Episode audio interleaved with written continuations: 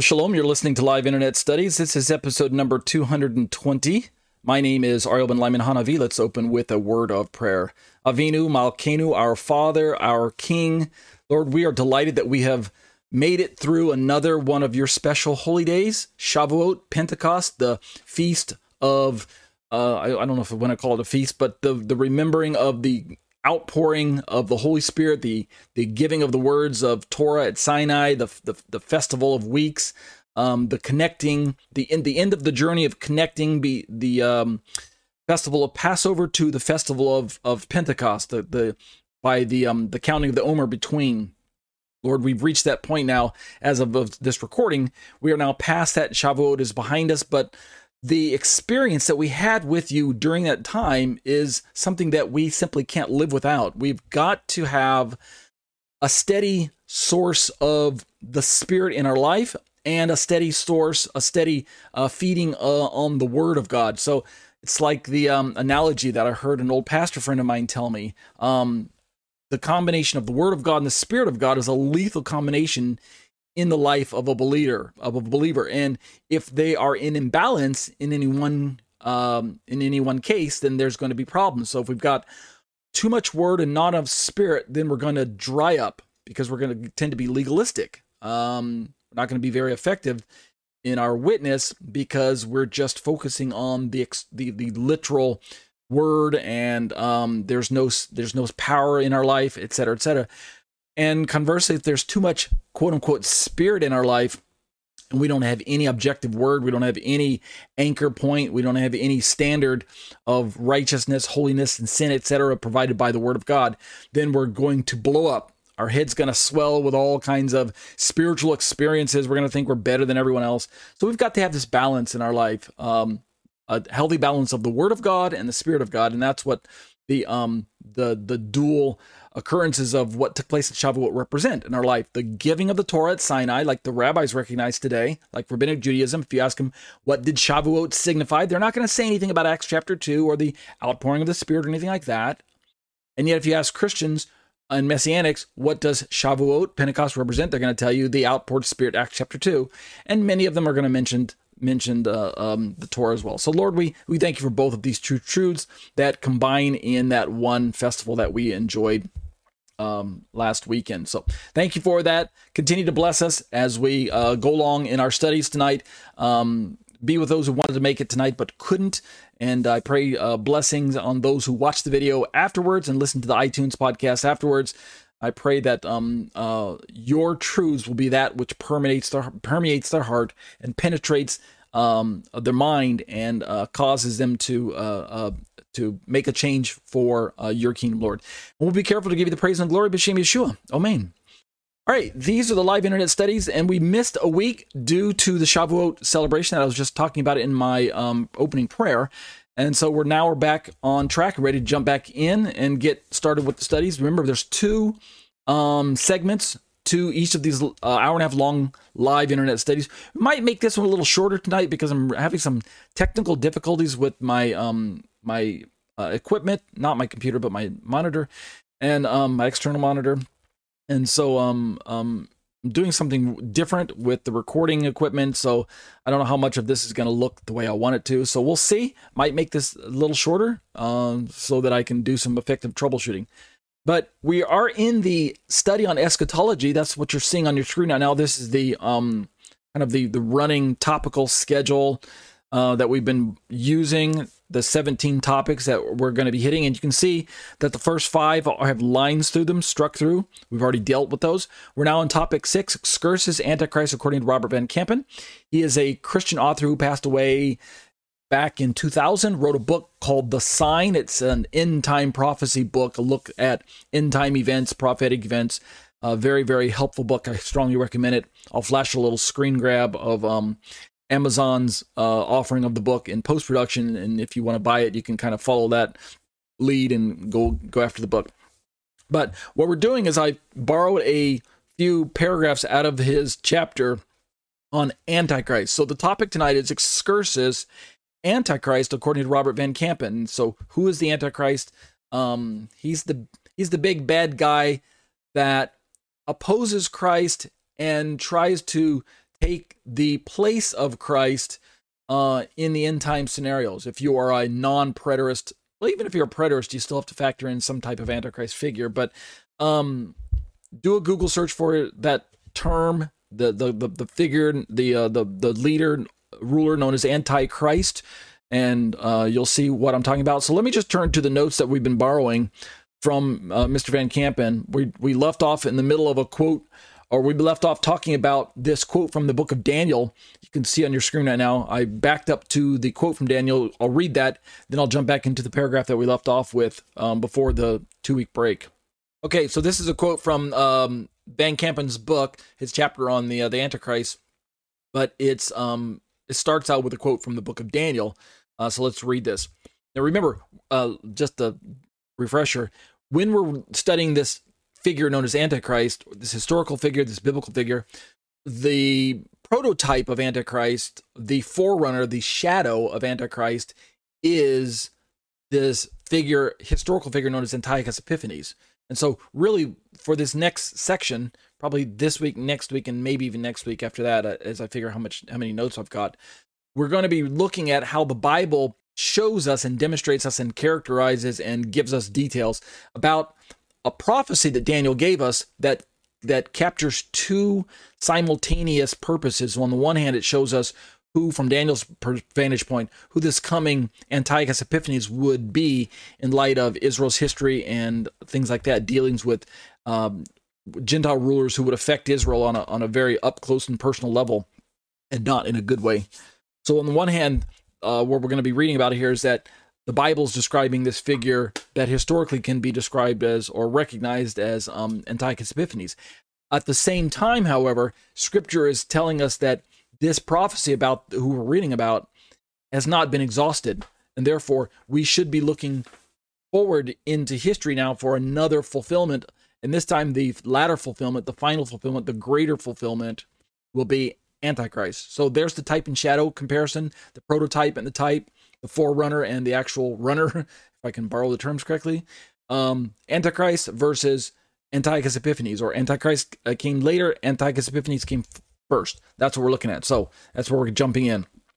So Van Kampen borrows this quote from the book of Daniel. And some of those who have insight, that is, Jewish believers, the little bracketed parts are Van Kampen's own uh, commentary. Jewish believers, they will fall. Speaking of the time of the end times, right? Daniel's 70th week, the last 77 years of mankind's um, dealings with God here on earth in a, in a predominant way, the last rebellion of mankind, uh, that type of thing.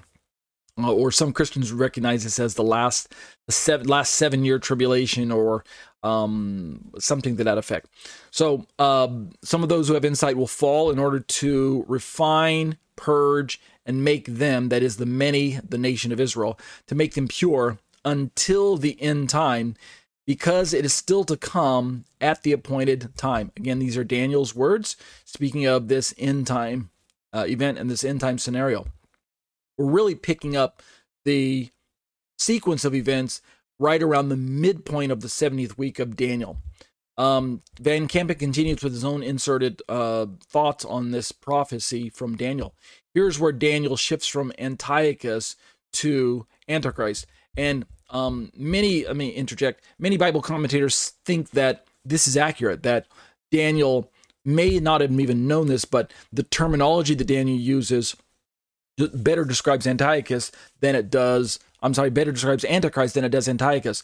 There are other authors that I've encountered myself that believe that that Antichrist was actually even spoken of even very uh, earlier on in this part of Daniel's uh, prophecy, which we'll see the reference here in a moment, the the address.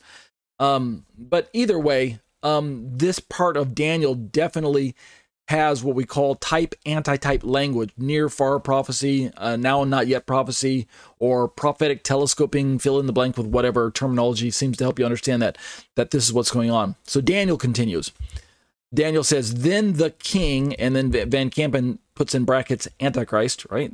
Your Bible is not going to say Antichrist there. That's my point. But then the king, that is Antichrist, according to Van Kampen, will do as he pleases, and he will exalt and magnify himself above every god, small g, and will speak monstrous things against the God of gods, capital G. and um, so he's going to be. Uh, as I'm inserting some my own my own interjection as well, interpretation. The Antichrist or and or Antiochus first, the forerunner, but Antichrist after him, uh, is going to be opposing not just every other leader of his day, uh, human leader, but he's also, more importantly, he's going to have a, a mind bent on declaring himself to be God. We know that uh, when we get to the New Testament part, some of um, Paul's writings talk about uh, this future leader who's going to oppose him, uh, oppose God, exalt himself, put himself in the temple, and declare himself to be God, etc., etc. So that's this is the the um, the confirmation that Daniel already provided for for when Paul when Paul wrote those words.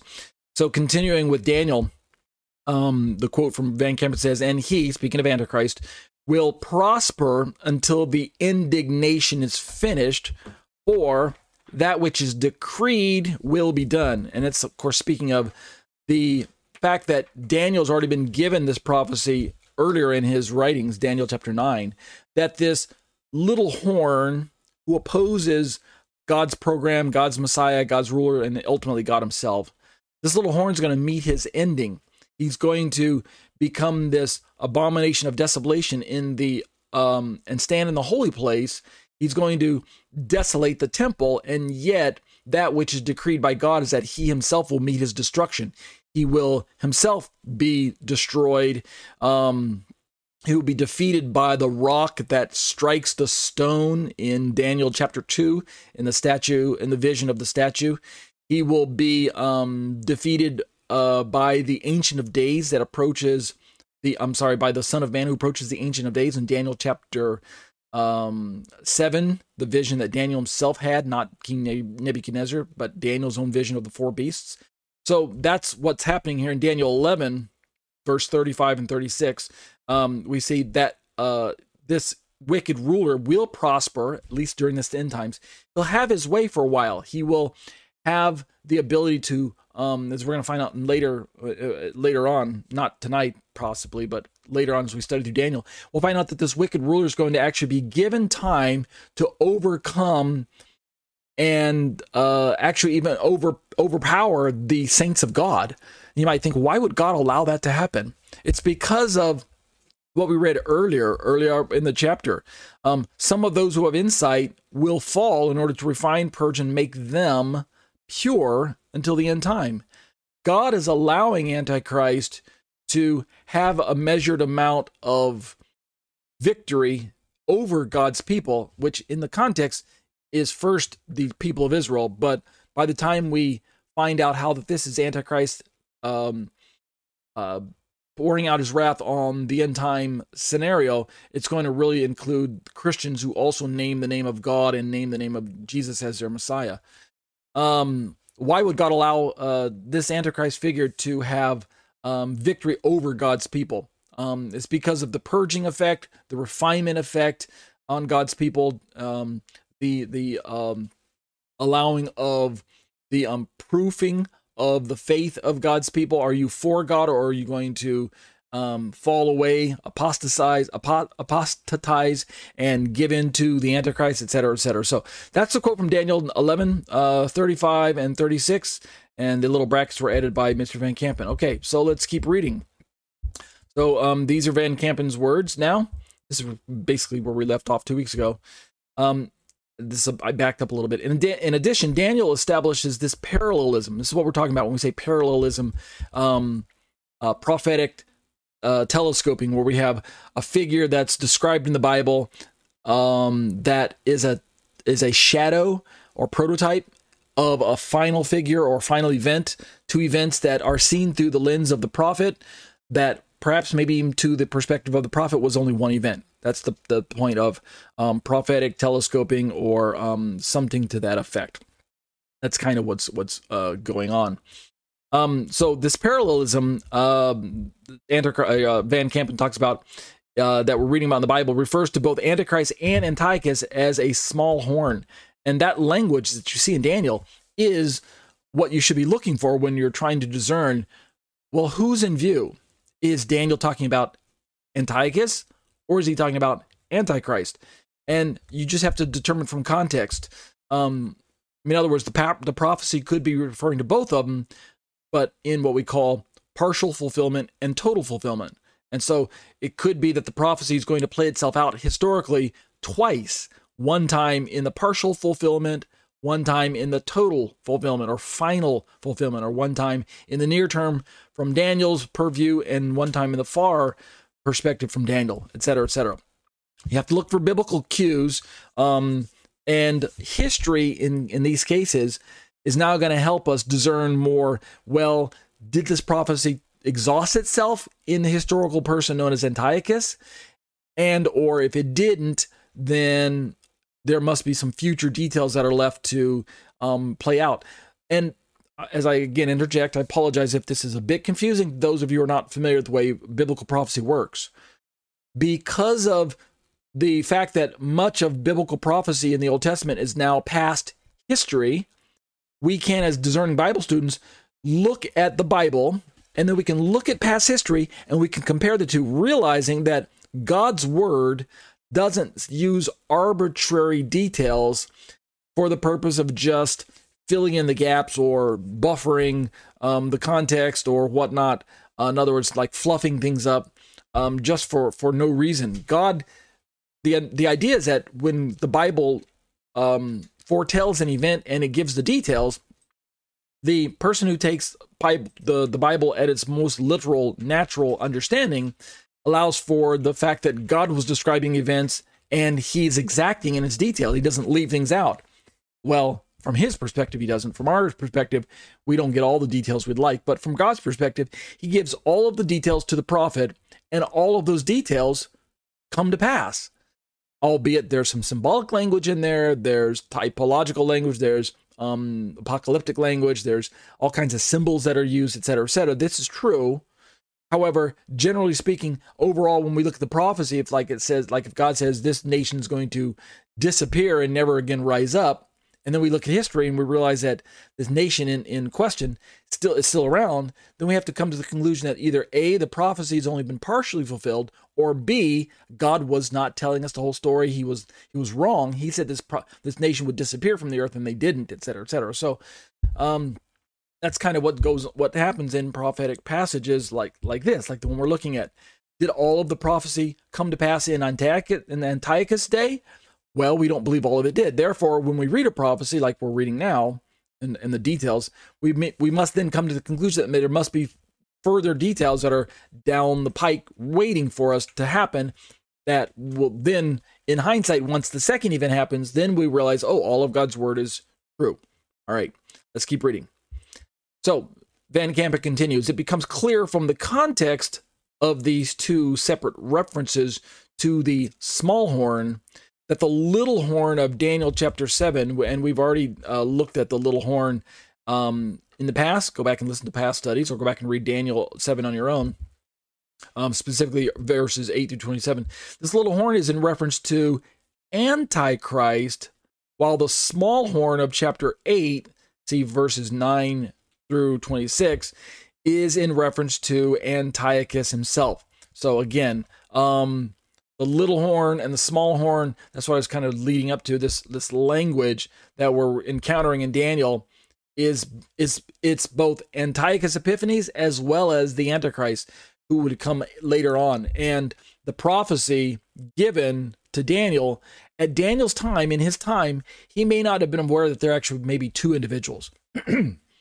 uh, the little horn. He may have just seen them as one person, and that leads people to have um, differences of opinion on the way the prophecy should be understood. Is this a preteristic perspective? Did it all take place in the first century and those earlier times, two thousand years ago, or is there future fulfillment that should await us here uh, as we move into the latter days and the last days, like in the futurist perspective? Remember, this study is from the futurist perspective, so I believe that uh, a lot of the prophecy is still future, although some of it did take place in the past. Obviously, Antiochus has already come and gone, and we can learn from his life and his campaign and his his dealings with Israel as we look at the prophecy and um, realize that the future Antichrist figure is likely to repeat a lot of the same steps that Antiochus already took maybe perhaps even without realizing that he's walking in the very same footsteps. And why would he step in those same um in those in those why would he take the same steps? Why do we repeat the same things? Not because he have a, has a will of his own, but it's because prophecy must be fulfilled and God is orchestrating history.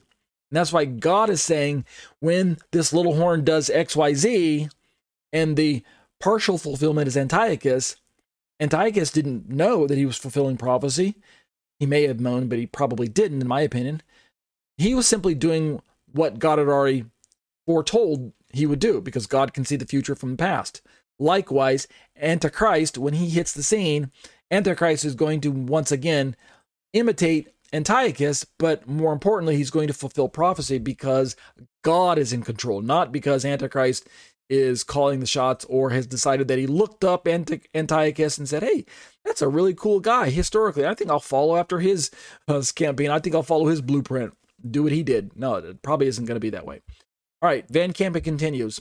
Speaking of the, the parallelism between these two wicked rulers, the parallelism between Antichrist and Antiochus is indeed striking. We know, however, that it is more than coincidence and in fact, reveals the intended meaning of Scripture because Christ specifically refers to Daniel's prophecy, right? Remember, we're working our way towards Matthew's um, Olivet Discourse and Mark and Luke, um, where we record the words of the Master, which overlap with not just with, with details from Daniel, but overlap with, and we're going to see this later on, maybe even tonight, but overlap with what John recorded in the book of Revelation. But um, Christ specifically refers to Daniel's prophecy, and what he does is he draws upon this parallelism with his reference, that's Messiah, to the abomination of desolation when speaking about the Antichrist. So you got to go back and read Matthew 24 15.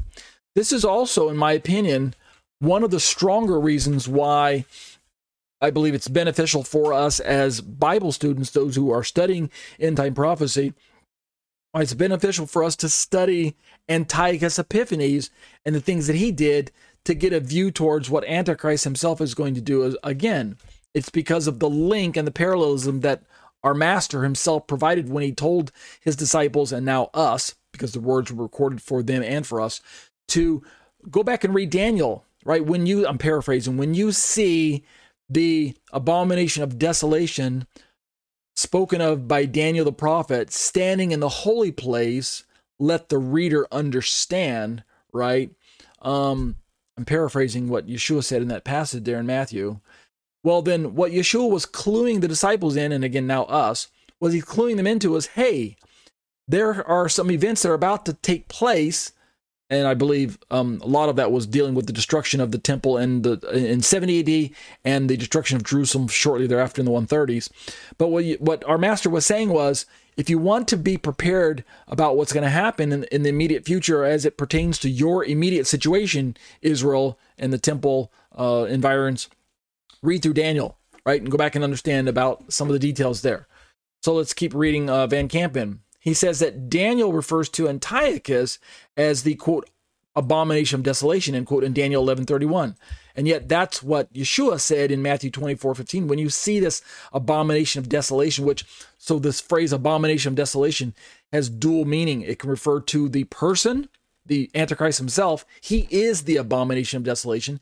And on the same token, in, in Daniel 9, Daniel refers to the abomination of desolation as this event where the um, temple itself is desecrated by uh, the Antichrist figure, the abomination of desolation. And so, um, again, to Antichrist, uh, this reference is referred to uh, using the same name in Daniel 12 11.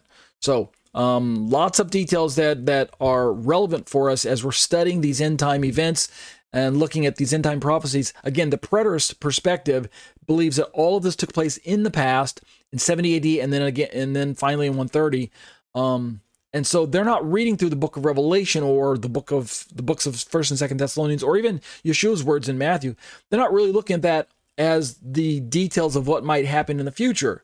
But those of us who don't follow the preterist view of end time prophecy, I myself am a non-preterist um, eschatological student. So I believe that most of the prophecies uh, that deal with end time scenarios, like say the Book of Revelation, etc., are future facing, meaning they haven't happened yet.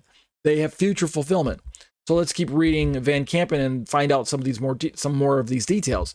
The near fulfillment of this event, as first predicted centuries earlier by Daniel himself, was of course in 168 BC with the desecration of the temple by Antiochus. So we're talking about near far prophecy, near to Daniel, far from Daniel. That's what we mean by near far. Near in the terms of when Daniel wrote down these words, the first event to happen in history would be Antiochus Epiphanes and the events in 168 BC from Daniel's perspective nearer to Daniel.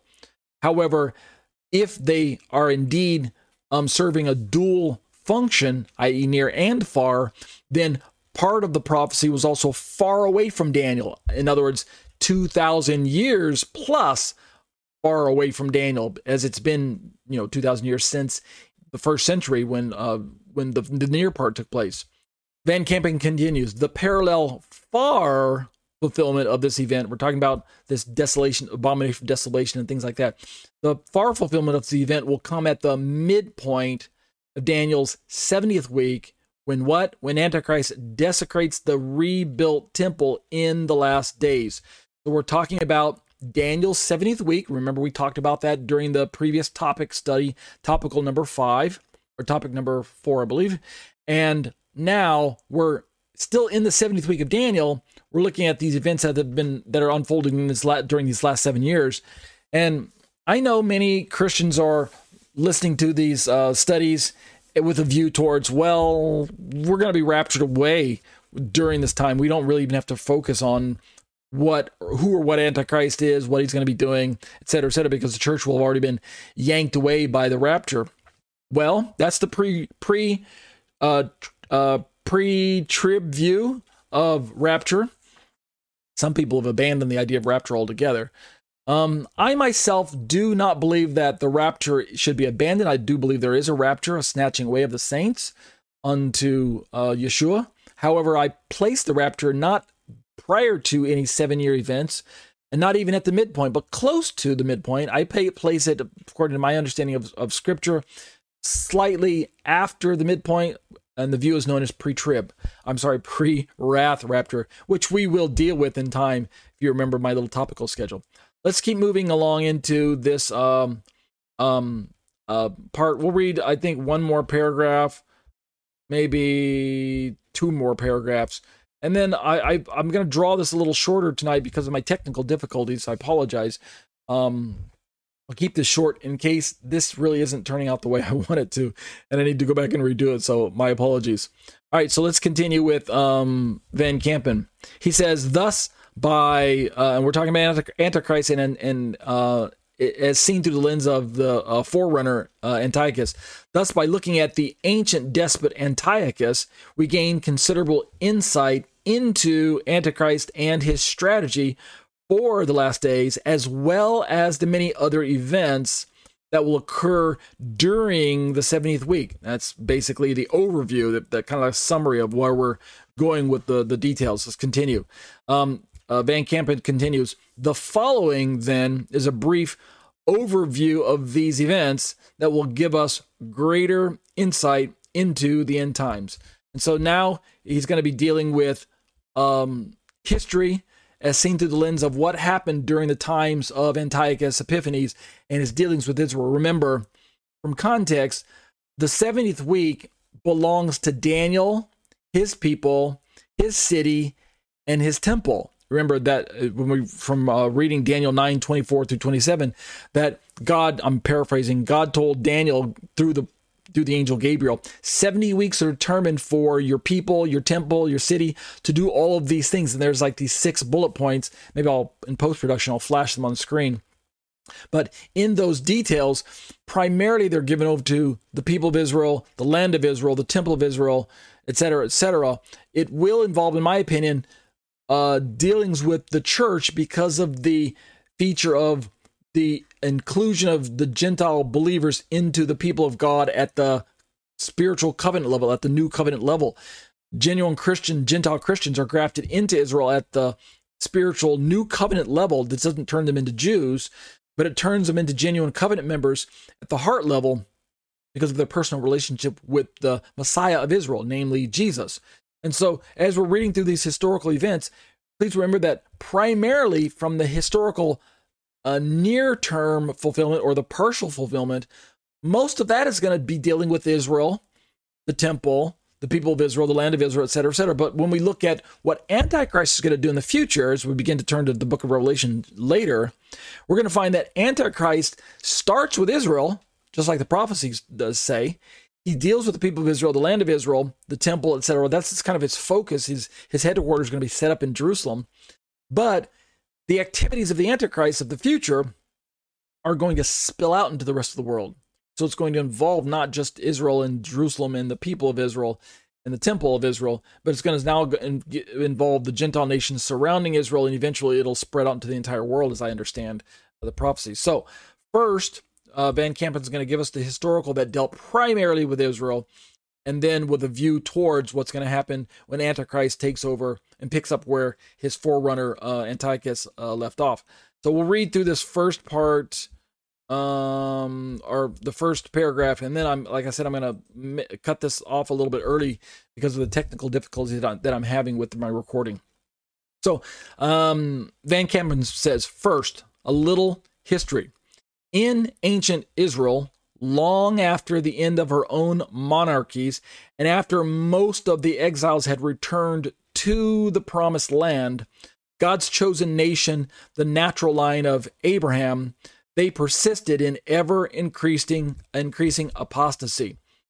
So we already know that this is already past history. We can again know that when you're reading through the Bible and you're seeking to understand end time prophecy, you have to realize that part of what you're reading has details that have already taken place historically. And so it's allowable to use history to back up what the Bible says, realizing, of course, at the end of the day, that the Bible has the final say and it's the ultimate authority when it talks about historical events, but the Bible doesn't flesh out all of the details like history does. So the historians who came alongside of the Bible and wrote various details, like we read about um, Josephus is a biblical historical writer. Well, he's not biblical, but he's an historical writer of the time who lived through a lot of those events. And the historians that wrote about Antiochus that we're going to be reading about, um, when we read all these details, we can have the Bible in one hand and our history book in the other, but the ultimate authority is not the history book. The ultimate authority is the Bible, the one that's going to be the most accurate, even though it's not going to be the one that has most of the details. Van Kampen continues Because of Israel's blatant disbelief and disobedience, the Lord not only allowed his nation to be conquered and persecuted, by an exceedingly cruel pagan oppressor um, named Antiochus Epiphanes, right, the Greek king of Syria. But he even permitted his own holy temple in Jerusalem to be profaned. So, again, and we'll draw our study to a close with this. the purpose of studying this part of history is not so that we can be better historians, but it's because Bible prophecy pl- plays out in such a way that it has near far applications or partial total application. And as we're reading through the prophecies about this coming world ruler, then we gain our best insight from studying the prophecies that have already spoken to the forerunner to that event known as Antiochus Epiphanes, or other Antichrist figures who have already come and gone on the scene. Um, the Bible can be speaking of those figures as well, but I believe that when we're talking about Antichrist, there is a spirit of Antichrist that is in the world, and a program kind of, or forerunners of Antichrist, types and shadows, as it were, of Antichrist, prototype Antichrist that have come and gone.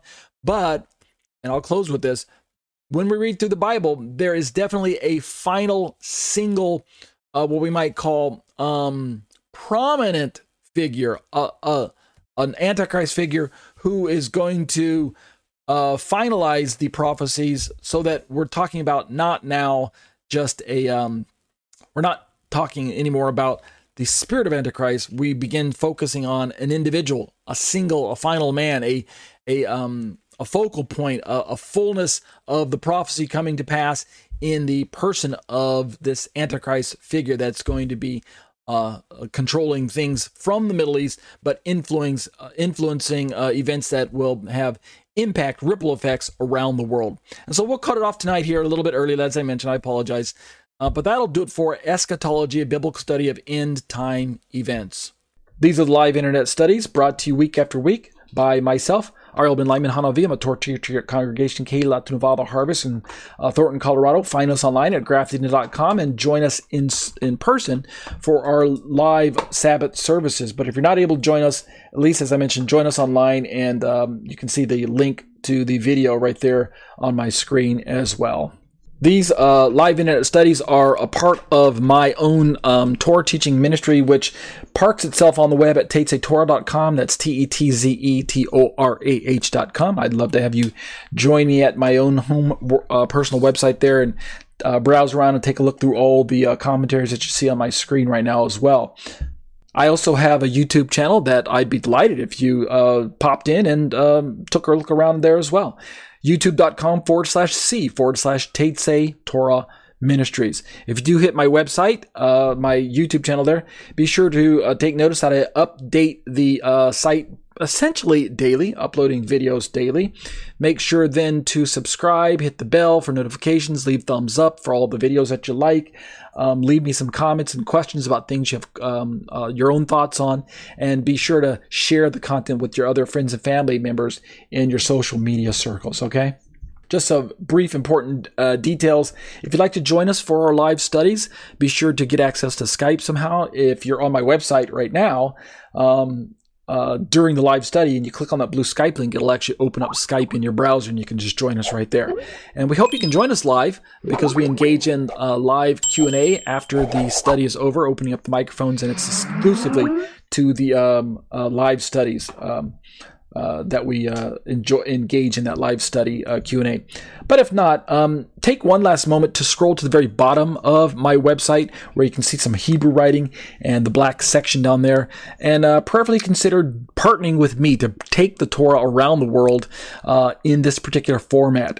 You can click on the little yellow donate button and um, bless me that way with your uh, financial gifts and contributions. And I'm so blessed to be able to be in a place where I can receive your generous gifts. Uh, thank you to all of those who have given in the past and are continuing to give. I'm so uh, thrilled to be on the receiving end of of your generosity. And as I always say, be blessed as you seek to be a blessing to others.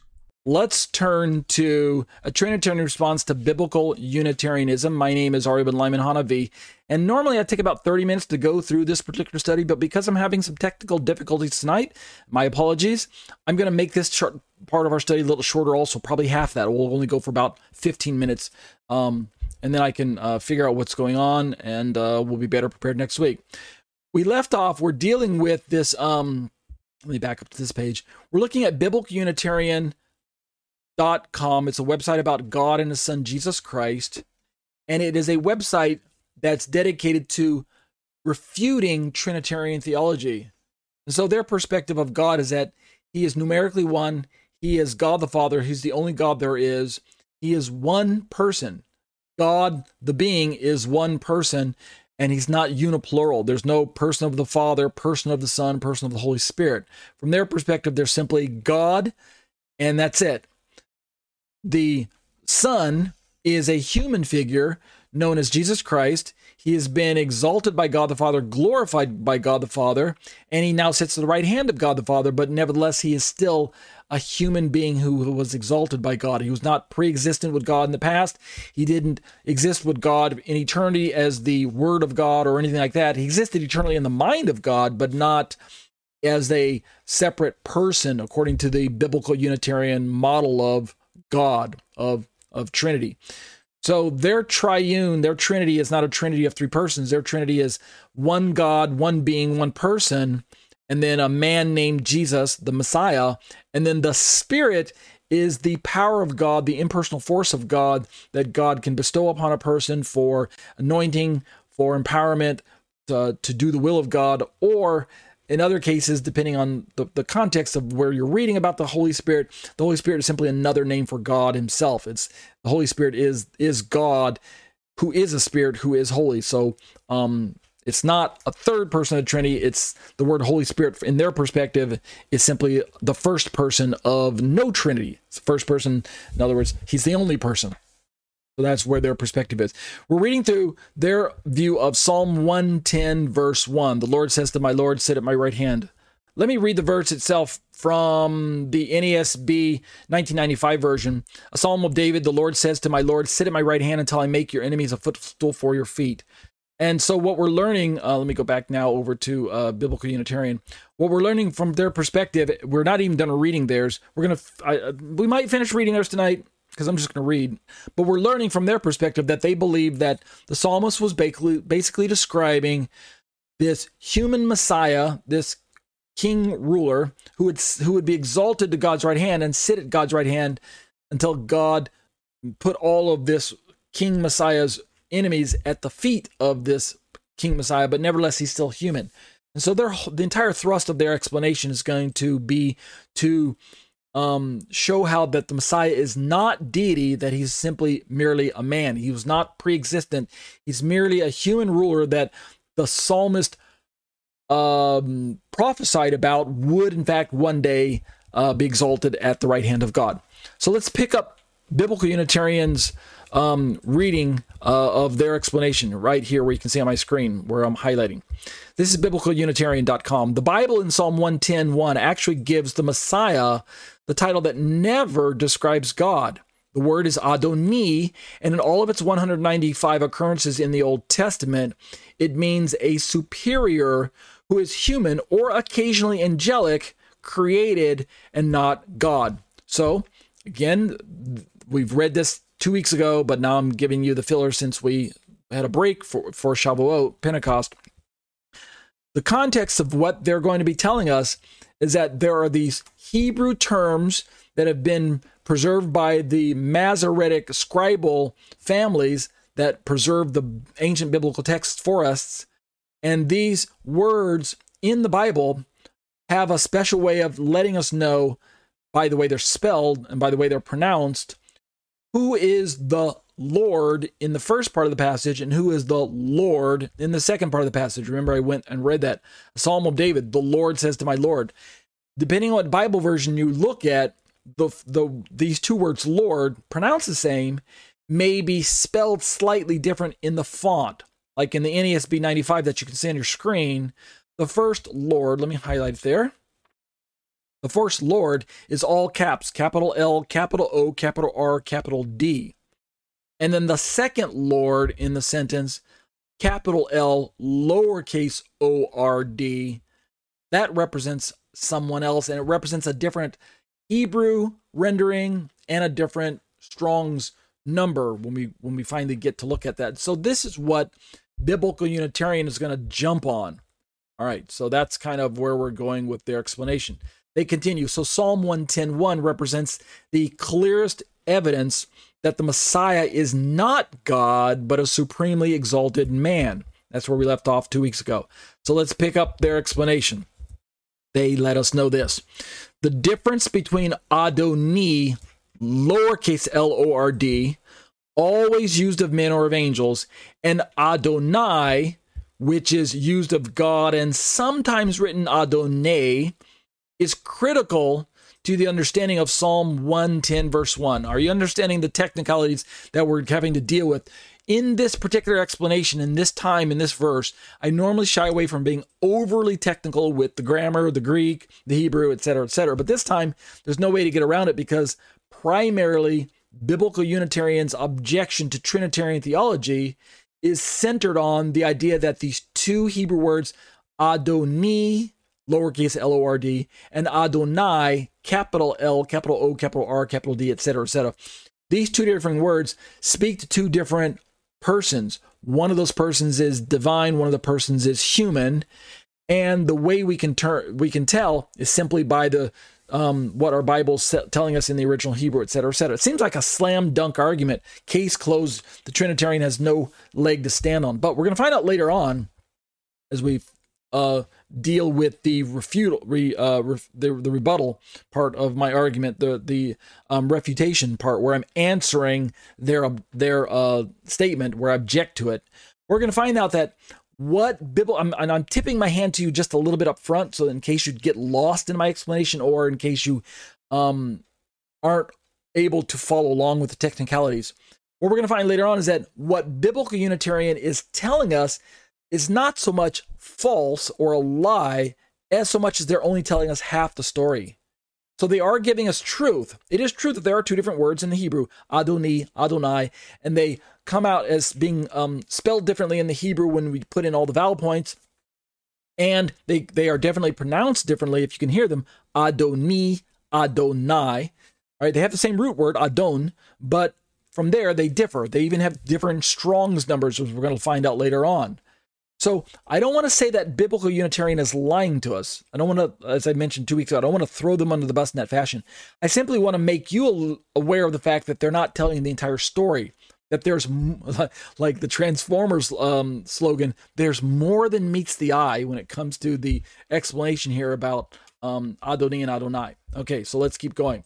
They say, this is Biblical Unitarian, they say the Hebrew lexicon by Brown, Driver, and Briggs, the BDB, considered by many to be the best available, and I agree with that, by the way, makes the distinction between these words. They say, note how in the BDB the word Adoni refers to lords, lowercase l o r d s, that are not God, while another word Adonai refers to God.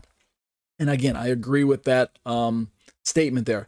So let's keep reading. This is um, biblicalunitarian.com. We'll keep going in their explanation for uh, just another paragraph or two. Again, I'm making this very, very short tonight because of the um, technical difficulties. Um, number one, reference to men, my Lord, my Master, Adoni. This is the BDB's uh, entry. Uh, number two, reference to God, Adonai. Notice that when the word refers to God, it changes from when it refers to men. The vowel under the N letter in the Hebrew, the Nun, the second letter from the left, has changed. And of course, again, that's a, a, footnote from their own insert. And I agree again with um, most of the basic background technical details that they're sharing with us. It's not so much, and I'll keep saying this over and over so you guys can understand where I'm coming from. I'm not so much disagreeing with what the non Trinitarian model is saying at this point in this explanation, so much as I'm saying that they haven't given us the total picture. And so, as Berean students of the word, as those of us who want to know the the, the final say and the, the the the whole matter, we've got to read we've got to listen to both sides of the argument. We've got to hear the total explanation. It's almost like saying it's an analogy, right? It's almost like saying, God, I want to know what you have to say to me as a human. I want to know your will in my life. I want to know the purpose for my being created. I want to know um, what I should be doing for you, how I should be living my life, what's most important in life, what's the meaning of life. God says, read my word, read my love letter to you. And so you pick up a Bible, right? The 66 book version. You pick up the Bible and you start, you decide to start reading the Bible from Genesis. You get all the way through to um, Malachi in a Christian version of your Bible and then you close the book and you go, okay, thank you, God, for giving me the instruction on how to learn who you are and how to learn uh, what the meaning of life is and what my purpose and for being created and serving you, et cetera, et cetera. You think you can figure it out because you've read half the book. But God's going to remind you and say, hey, why did you stop? You only got halfway through. If you want to hear the full set of instruction from me, you have to start picking up your reading in the book of Matthew and don't stop until you get to the end of the book of Revelation. Meaning you have to read the second half of the book right? It's a two parter. So that's kind of what biblical Unitarians doing. They're giving us half the story, and the half that they give us is is mostly true, at least in this particular verse. Um, most of it, what they're saying, is accurate because they're giving us factual details about certain Hebrew words and certain um, um, lexiconic entries and technicalities that we're going to read about in the Greek, et cetera, et cetera. So, in closing tonight, let me read this final uh, paragraph from then them, and then we'll uh, make this a very shorter study tonight. Biblical Unitarian reminds us that in the above definition, Adoni and Adonai have the same root, which is Adon, which is the word listed in the concordances and most lexicons. They say, however, the exact words used are different. Adoni, the word used in Psalm 110.1, is never used of God. Ah, let me pause and interject just real quick. This is one of their first subtle kind of sleight of hand um, uh, tactics that they're going to be using where they're going to make like a conclusionary statement based on the part of the story that they're revealing to you. And they're going to use an absolute. This word is never used of God. Again, it's partially true from the perspective that they're giving us the details it, it is mostly true really from their perspective or to borrow the immortal words of um, obi-wan kenobi speaking to luke skywalker in return of the jedi. I'm paraphrasing what obi-wan told luke when he was talking about darth vader being his father. Um, you know luke objected. He was upset. He said you told me vader i'm sorry you told me um, vader killed my father. Right? And and um Obi-Wan, you know, is kind of backpedaling. Was he caught in a lie? You know, in, in A New Hope, he told Luke, yeah, you know, Vader uh, murdered and destroyed your father, right? He murdered him. He destroyed it. He, he, he, he, he killed him. But then Luke's like, hey, you told me Vader murdered my father. And, but if Vader is Luke's father, how can that be the case?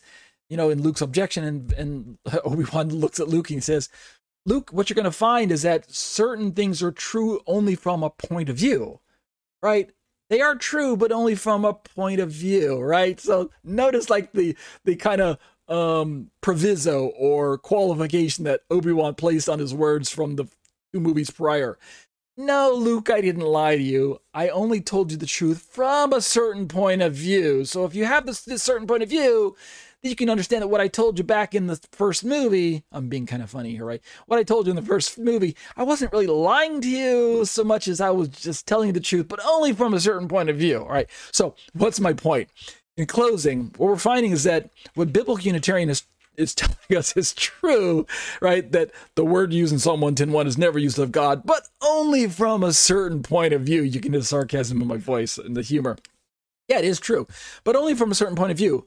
Um, when we say it's only used of God, we're going to find out later on that the word Adoni is actually used of God. It's actually used in the names of individuals in the Bible. It shows up like you know over thirty times in one book alone. The book in the books of of I believe it's First Kings, um, the Chronicles that give us the details of all these humans that lived and this word Adoni shows up in the name of human individuals, and the name, the meaning of the name is my God, my Lord is whatever. My the, my God is whatever, whatever, whatever.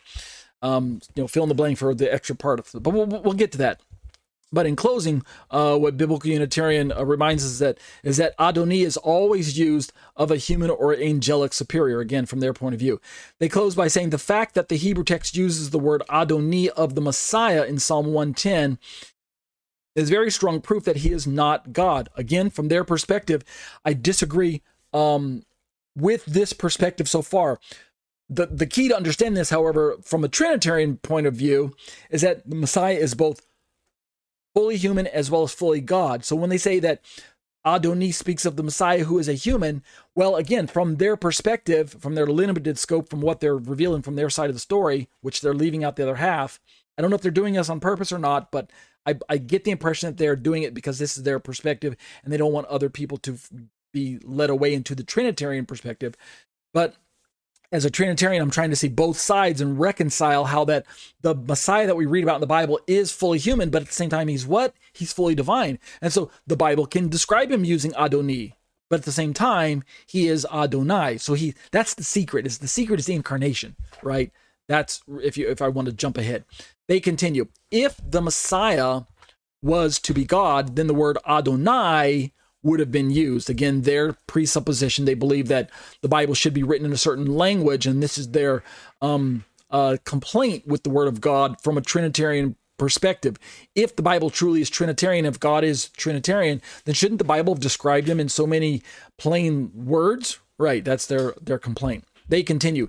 This distinction between Adoni, a Lord, lowercase L O R D, and Adonai, the Lord, capital L O R D, God, Lord God, holds even when God shows up in human form in the Old Testament. And they close, at least I close uh, for tonight, by reminding us that they say in Genesis 18:3, Abraham addresses God who was disguised as a human, but the text uses Adonai. So we'll, we'll unpack this some more as we go along. I apologize for the shorter treatment tonight. Like I said, technical difficulties are preventing me from um, producing the, the type of show that I want to, and I don't want to make this a long show if it's going to end up being um, discarded if I end up having to re-record the whole thing anyway. But that's going to do it for now. That'll do it for a, a Trinitarian response to biblical Unitarianism. Let's close in prayer. Abba, I bless your name. And despite the technical difficulties that I have from time to time, Lord, I'm I'm thrilled and excited and honored be able to share my views with those who join me week after week during the live studies, as well as those who watch these videos later on as they get uploaded to YouTube and listen to the YouTube, uh, listen to the um, podcast that get uploaded to all of the other um, resources and platforms like iTunes.